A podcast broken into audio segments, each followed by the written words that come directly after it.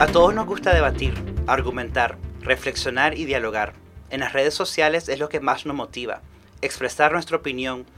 Aún así, no presenciamos una cultura de debate, dos puntos de vista dialogando respetuosamente. Bienvenidas y bienvenidos al primer capítulo de Zona de Transición, una plataforma alternativa que prioriza voces y propuestas emergentes en Nicaragua.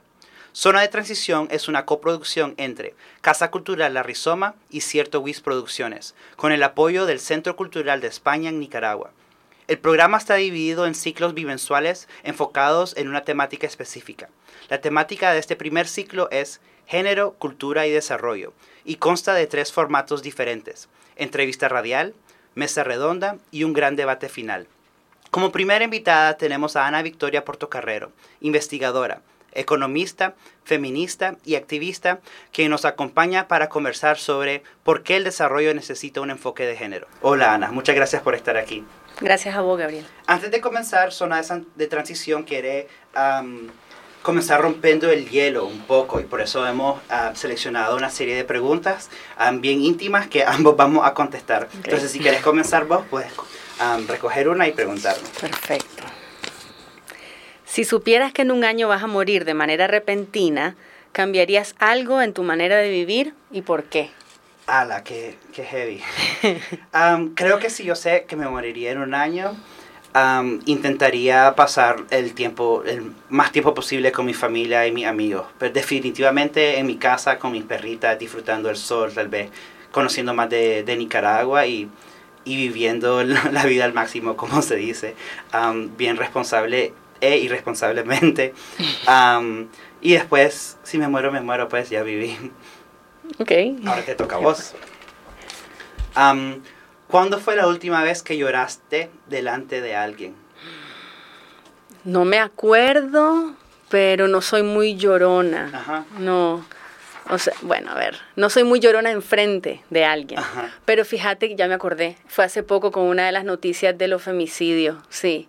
Me puse a llorar leyendo uno de los relatos y creo que fue el de, el de esta niña que hace poco eh, asesinaron y, y, sí, pues pensé en su mamá y pensé pues en la niña y, me, me, puse a llorar. No estaba frente a alguien, pero como lo publiqué en Facebook es como que hubiera estado frente a un montón de gente. Definitivamente.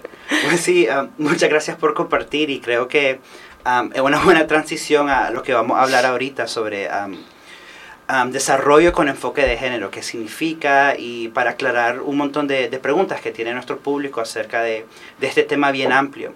Entonces podemos comenzar con específicamente, ¿qué significa tener un enfoque de género? Bueno, em, de manera simple significa observar la realidad, poniendo atención a cómo nos relacionamos entre hombres y mujeres, pero sobre todo poniendo atención a, qué relaciones de poder existen. Eh, que se han construido en base a, lo que se considera femenino y a lo que se considera masculino. Em, pero también eh, desde una perspectiva más feminista significa intentar modificar esas relaciones de poder en función de una convivencia más igualitaria. Ya. ¿Y cree este enfoque en género es algo, es un análisis reciente? ¿Está respondiendo a algo o, o, siempre ha existido un enfoque de género? Mira, yo creo que, eh, bueno, relaciones de poder entre las personas han existido, creo yo, en todas las sociedades, entre hombres y mujeres también, no de la misma forma. Eh, no, no, no, necesariamente igual en todos los países y en todos los contextos. Y desde esa perspectiva yo creo que siempre ha habido gente que cuestiona, o sea, no, no creo que sea algo que surge ahorita, creo que se da a conocer, digamos, de forma más amplia a través del, del feminismo eh, eh, y del trabajo que han venido haciendo algunas mujeres que se han insertado, digamos, en espacio de toma de decisiones y que han querido demostrar por qué es importante eh, trabajar en función de este tema. Entonces se ha puesto como, se ha conocido más, pero sí siento que es algo que, que, ha existido desde que existimos las personas, que cuestionamos el sistema en el que vivimos. Ya. Y decís que algo que, que, no, que no es nuevo, pero sí consideras que es importantísimo priorizarlo y acelerar este enfoque de género en, en todo lo que se hace. Mira, yo creo que este a pesar de que no es nuevo el enfoque de género y de que no son nuevas las relaciones de poder, también en diferentes contextos vivimos como momentos de más tensión en relación a ciertos temas, ¿no? en la actualidad, por ejemplo, yo siento que, que en muchos lugares del mundo, incluyendo Nicaragua, hay como una involución, o sea, como que muchos espacios que las mujeres habían ganado a partir de muchas luchas se han venido perdiendo, o sea, se, o se han intentado quitar estos espacios. Entonces, eh, a, veces a través de la violencia eh, más directa y a veces a través de, de cambios que, que, no, que no percibimos en el momento que son tan profundos. Pero me parece que entonces se vuelve todavía más importante ahora eh, visibilizar, porque ¿sabes qué pasa también? A veces hablando con chavalas, yo que doy clases en la universidad, eh, creen ellas y los chavalos también como que ya se hizo todo, pues como que ya los hombres y las mujeres estamos igual, ya no es necesario, o sea, eso es algo de las abuelas que no votaban, pero no ven, no ven pues la, los problemas actuales. Entonces creo que es más importante todavía eh, enfatizar en el enfoque de género para que vean todas las nuevas generaciones que sí, sí, algo que todavía está calando, pues. Sí. ahora quiero que comencemos a hablar un poquito sobre el desarrollo, qué, qué se entiende como, como el desarrollo. ¿Es algo que solo la ONG o que el gobierno hace? Mira, esa pregunta que me está haciendo es como súper compleja. Eh, hay como una mirada al desarrollo que es la que normalmente escuchamos, las que, la que sobre todo, digamos, las agencias de cooperación en el desarrollo, trabajan, eh, que tiene que ver con seguir como ciertas pautas para que los países lleguen a, ciertos estándares de vida, ¿no? Y sus poblaciones también. Eso en sí mismo no está mal. Una mirada tiene algunas implicaciones que sí son bien delicadas porque se pone como ejemplo, digamos, a los países entre comillas desarrollados. Y este, si, si te fijas en, en, el, digamos, el sistema económico que funciona en esos países y en general la sociedad cómo funciona, tiene un montón de problemas. Uno de esos es el, caos ambiental que estamos viviendo, pues que se desprende de esa mirada de desarrollo. Entonces, eh, tiene muchísimas limitaciones, pero sobre todo, creo, eh, es una mirada que ha querido parecer universal, como si todas las personas en realidad quisiéramos vivir en base a esa, digamos, a, eso, a ese modelo.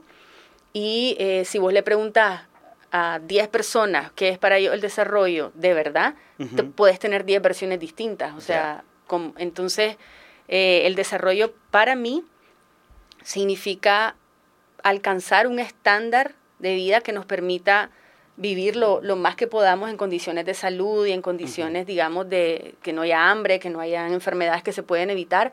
Pero más allá de eso, que es lo básico, eh, podría significar muchísimas cosas distintas. Y si te vas a comunidades indígenas significa una cosa, si te vas a comunidades eh, afro significa quizá otra, eh, y uno de los problemas del discurso del desarrollo es que no está abierto a esta diversidad de miradas, pues.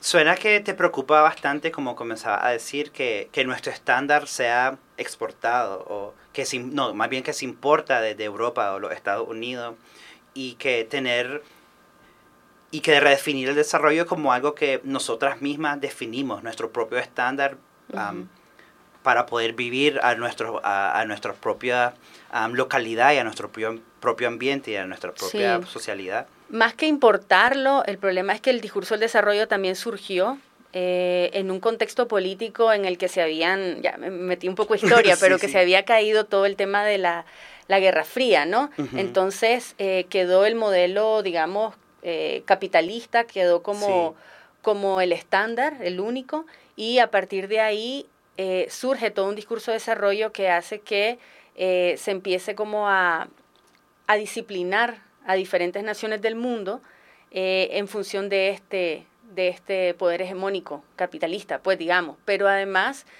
surge después de, en teoría, la descolonización del mundo y entonces una nueva manera de controlar las economías del mundo a través de decir, bueno, tenemos que ir hacia esta dirección y por ende vamos a decirles cómo llegar ahí.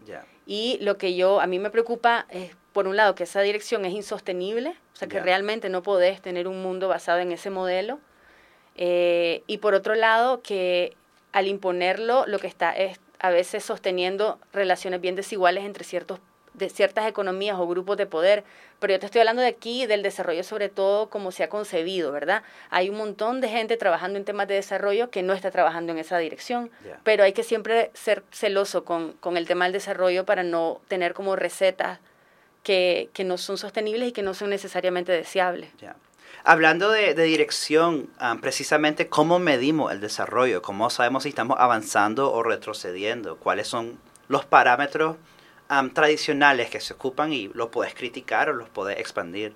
Sí, han habido como muchos esfuerzos por medir el desarrollo y creo que esa es una de las principales problemáticas porque para poder medir algo lo tenés como que reducir muchísimo, pues como para poder comparar países tenés que pensar en, en, que el desarrollo es algo muy, muy específico que podés llegar, medirlo y decir, ah, mira, este país está así, este país está de esta otra forma, y obviamente la sociedad es un mil veces más compleja. Te pongo un ejemplo.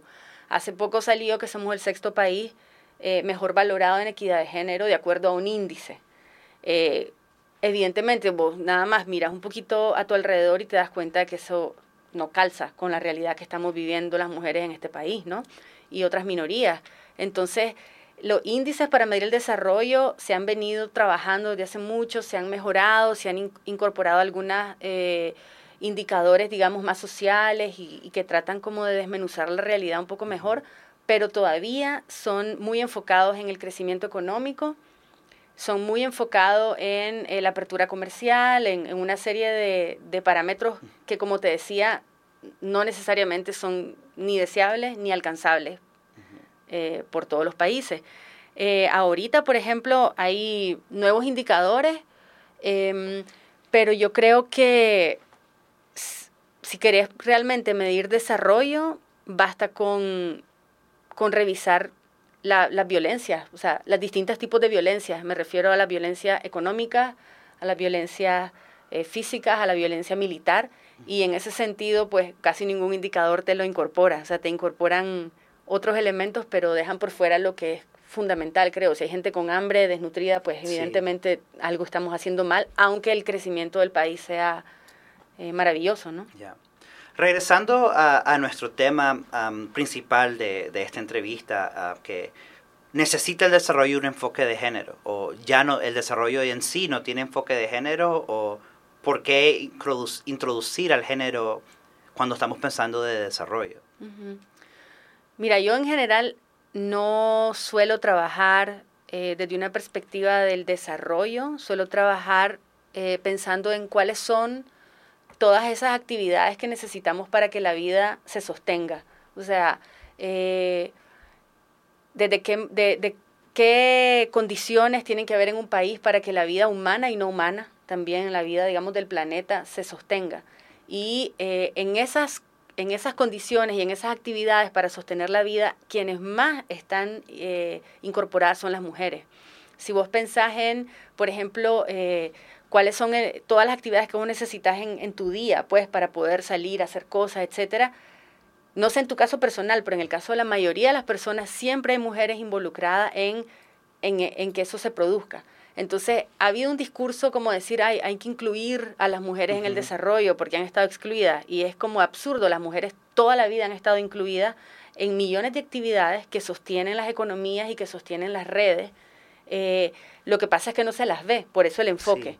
¿verdad? No se las reconoce. Y algunas de esas actividades están en el plano doméstico, ¿verdad? Entonces todavía más invisible. Pero yo creo que el, este enfoque de que hay que incluir a las mujeres en el desarrollo es, es simplemente un enfoque que no, no ve la realidad. O sea, en la realidad ya están ahí y lo que habría que hacer es revalorizar las actividades que ya vienen realizando. Ya. Hablando así de práctica, de que cómo se ve concretamente o, o en, en nivel de práctica un enfoque de género o una priorización de las mujeres adentro de, la toma de decisión de, del desarrollo o de, enfoque, un enfoque comunitario. ¿Cuáles pueden ser como unos ejemplos que podamos pensar de, cómo sería esta, esta práctica? Este, hay una forma que es la que se ha venido trabajando, digamos, la, la, la dominante, en donde, por ejemplo, se, se, diseñan indicadores en proyectos para ver cómo están hombres y mujeres insertos o no en ciertas actividades económicas o en actividades comunitarias de, de distinto tipo. Eh, y la idea de trabajar el enfoque ha sido sobre todo mejorar la situación de las mujeres que están en desigualdad o eh, reeducar a hombres y mujeres para tener, digamos, este, participaciones más equitativas en la esfera económica dentro y fuera del hogar. Eh, a mí, en lo particular, me, me, interesan mucho los enfoques que no solamente ven cómo están los hombres y las mujeres, sino que cuestionan el sistema económico de raíz. Porque de nada sirve, por ejemplo, que estemos más iguales, entre comillas, si todos estamos fregados. ¿Verdad? Es decir, de nada nos sirve empezar a trabajar con enfoque de género para que las mujeres accedan al mercado laboral si van a acceder en las condiciones terribles en las que están la mayoría de los hombres también, ¿verdad? Entonces, yo trabajo desde una perspectiva de, eh, de, cuestionar el orden económico, productivo y demás desde la perspectiva de género, pero desde una perspectiva eh, de género que eh, realmente abogue por, por un sistema que, que haga posible la sostenibilidad de la vida, pues. Si no haces posible la sostenibilidad de la vida, no me interesa estar más igual. Porque ¿qué es lo que sucede también? Todos estos enfoques muchas veces vienen desde una mirada masculina.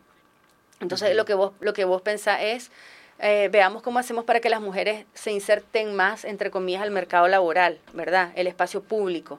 Pero casi no se cuestiona ese espacio público. Casi no se cuestiona la forma en la que se ejerce el poder, la forma en la que se produce. Entonces lo que estamos es destruyendo el medio ambiente y destruyendo las personas gente súper cansada, estresada, enferma por pasar eh, no sé cuántas horas del día trabajando en condiciones horrorosas.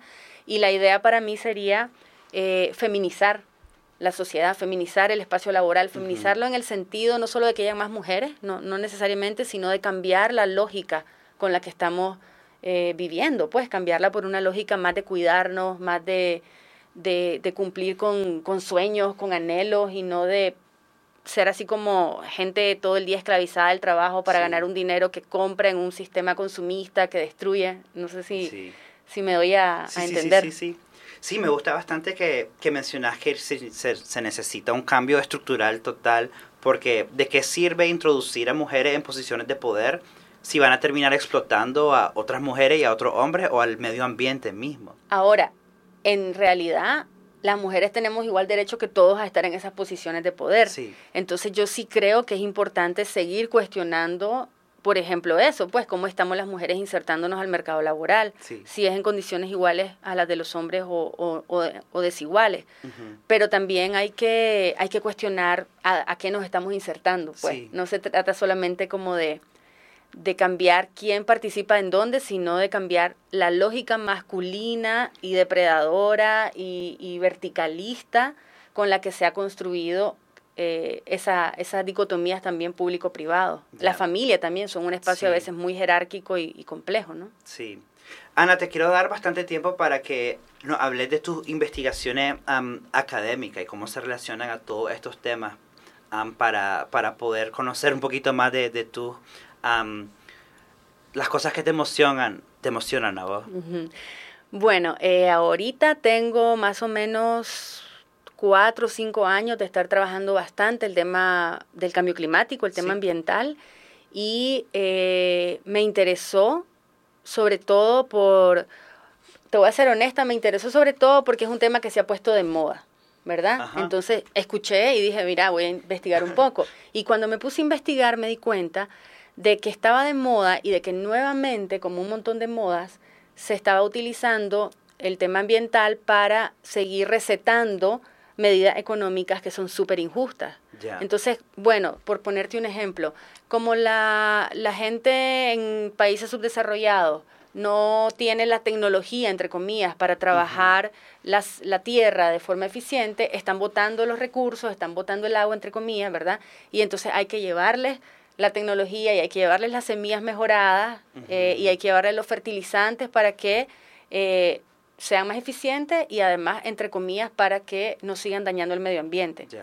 Ese tipo de discursos vos los encontrás en el, en el campo, digamos, del cambio climático y en nombre del desarrollo y del medio ambiente se siguen imponiendo medidas súper injustas que además a la larga tienen un impacto proporcionalmente mayor en las poblaciones de mujeres. Porque son estas mujeres las que al final son las que tienen, digamos, la, la alimentación, por ejemplo, en sus manos de la familia y las que tienen que verse con un montón de limitaciones adicionales por el tema climático y por las nuevas medidas que se han generado, donde pareciera que es mejor que vengan grandes corporaciones a producir la comida para seguirla exportando, a que lo hagan mujeres en pequeñas colectividades. Pues pareciera que es mejor y al final lo que ves es que hay mucha más producción de comida en el mundo y, y muchísima gente con hambre. Entonces hay una contradicción ahí que tiene que ver con estas lógicas de las que te hablaba. Entonces estoy trabajando ese tema. Estoy ahorita haciendo una investigación grande sobre esto y tratando de aprender de colectivos de mujeres que tienen prácticas distintas, prácticas más agroecológicas y además este, cruzadas por relaciones más horizontales entre ellas y con, la, y con el medio ambiente. Y estoy trabajando, eh, digamos, paralelamente siempre en, en, otras temáticas que me interesan como temas de, de movimientos sociales y, temas de sexualidad y género, también. Qué pasa con las, con las mujeres trans, por ejemplo, en, en, estos espacios. Eh, entre otras cosas, por ahí ando ahorita, pero como soy economista indisciplinada, este, he trabajado varios temas relacionados con la economía, pero siempre de una mirada más, digamos, sí, más social y, y feminista. Sí. Las personas que van a sufrir el efecto del cambio climático van a ser principalmente mujeres, porque son las que más están expuestas a a este tipo de labor que está conectado directamente con la naturaleza. Entonces, un lugar como Nicaragua que, que es bien vulnerable y creo que pues, todo el mundo es vulnerable, pero Nicaragua en específica, son mujeres específicamente las que van a responder a estas necesidades de, de tener un diferente enfoque de, y lógica de cómo pensamos la tierra, de cómo pensamos la producción, de cómo pensamos el colectivo. Y eso es algo increíblemente fuerte que se necesita mm. ahorita. Es súper valioso, pero mira, no quiero, o sea, el cambio climático lo están sufriendo poblaciones eh, marginadas, eh, hombres, mujeres, niños, ancianos, es decir, eso ahí no, no respeta género, ¿verdad? Ni, ni otras cosas, pero, pero eh, la diferencia es que los hombres en general tienen más acceso a ciertos mecanismos que se han ideado para hacerle frente, entre comillas, a este tema. Entonces, las mujeres precisamente por el problema de género, eh, tienen siempre menos acceso a estas cosas. Y por otro lado tienen una mirada, no todas, eh, ahí sí quiero ser enfática, no se trata de naturalizar estas cosas, pero por, por lo que les ha tocado hacer en la vida, o sea, por lo que les ha, digamos, por lo que han aprendido a hacer y por estar más en contacto con el cuidado de otras personas, también tienen una relación mucho más cuidadosa con, con otros seres vivos. O sea, la, la, la mujer sabe eh, una campesina sabe, ¿verdad?, que la tierra necesita respirar y necesita eh, cumplir con un ciclo para volver a nutrirse y volver a producir lo que comen. Eh, las lógicas capitalistas en las que están sobre todo más insertos los hombres por el acceso, digamos, a estos mecanismos, no les interesa el ciclo. Les interesa crear un, un pesticida que lo va a acelerar o crear una semilla que va a, a producir más rápido, aunque a largo plazo eso destruya eh, la vida, ¿verdad? Entonces, eh, las mujeres tienen, por un lado, mm, están más expuestas, están más vulnerables, pero tienen un conocimiento de años de cómo sostener lo vital. Entonces, eh, lo que me interesa con mi trabajo es visibilizar esos conocimientos, esos saberes, esas lógicas y, y ver si logramos aprender algo pues de, de, de estos colectivos. Sí. Ah, muchas gracias por participar hoy, ya aproximándonos al final, si hay alguna cosa que vos quieras agregar para, para, pensar esta relación entre el desarrollo y el género y, el cambio climático también ahora. Una cosa que me gustaría decir antes de, irme es que eh, ahí a veces las personas se asustan cuando escuchan enfoque de género, ni quiera Dios si diga si decir feminista, ¿verdad? Es como si estuviéramos hablando de revertir eh, revertir las relaciones de poder para que las mujeres aplasten a todos los hombres. O sea, esa es como una, una mirada bien simplificada y, y, lógica del trabajo que venimos haciendo muchos hombres y mujeres alrededor, de, estos, de estos enfoques. Eh, lo que busca el enfoque de género, lo que busca, digamos, la agenda feminista es justamente ayudarnos a ver las desigualdades y a revertir, eso sí, el sistema que la justifica, donde tanto hombres como mujeres podamos vernos como seres con los mismos derechos y demás, pero también que los hombres puedan revisar, los hombres puedan revisar a dónde es que están ejerciendo su, eh, su dominio, o sea, de qué forma es que están viéndose ellos también en situaciones de poder y en situaciones en donde lo quieran o no, están, están ejerciendo sus privilegios, pues, y puedan preguntarse si realmente podrían imaginarse vivir de otra forma. Y también quisiera decir que el enfoque feminista tiene la gran virtud de ser súper autocrítico y que ya hay, ahora pues existen enfoques eh, que realmente cuestionan también las relaciones entre mujeres y entre hombres, no solo entre hombres y mujeres, sino dentro del mismo género, como hay otras otro tipo de intersecciones relacionadas con la clase, el nivel socioeconómico, eh, etnicidad, que son súper relevantes para incorporar.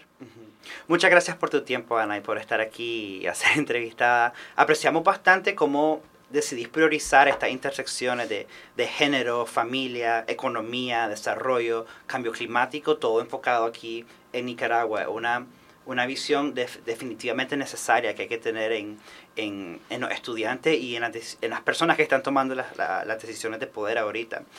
entonces sí, muchas gracias por, por estar aquí. En nuestro próximo capítulo hablaremos sobre el género y la cultura, entrevistando a la artista contemporánea Aida Castil y a la cantautora Sesha Obao. Y como dice Maluma, no seas tan piqui, piqui, piqui, piqui y apoyemos a la economía feminista. Muchas gracias.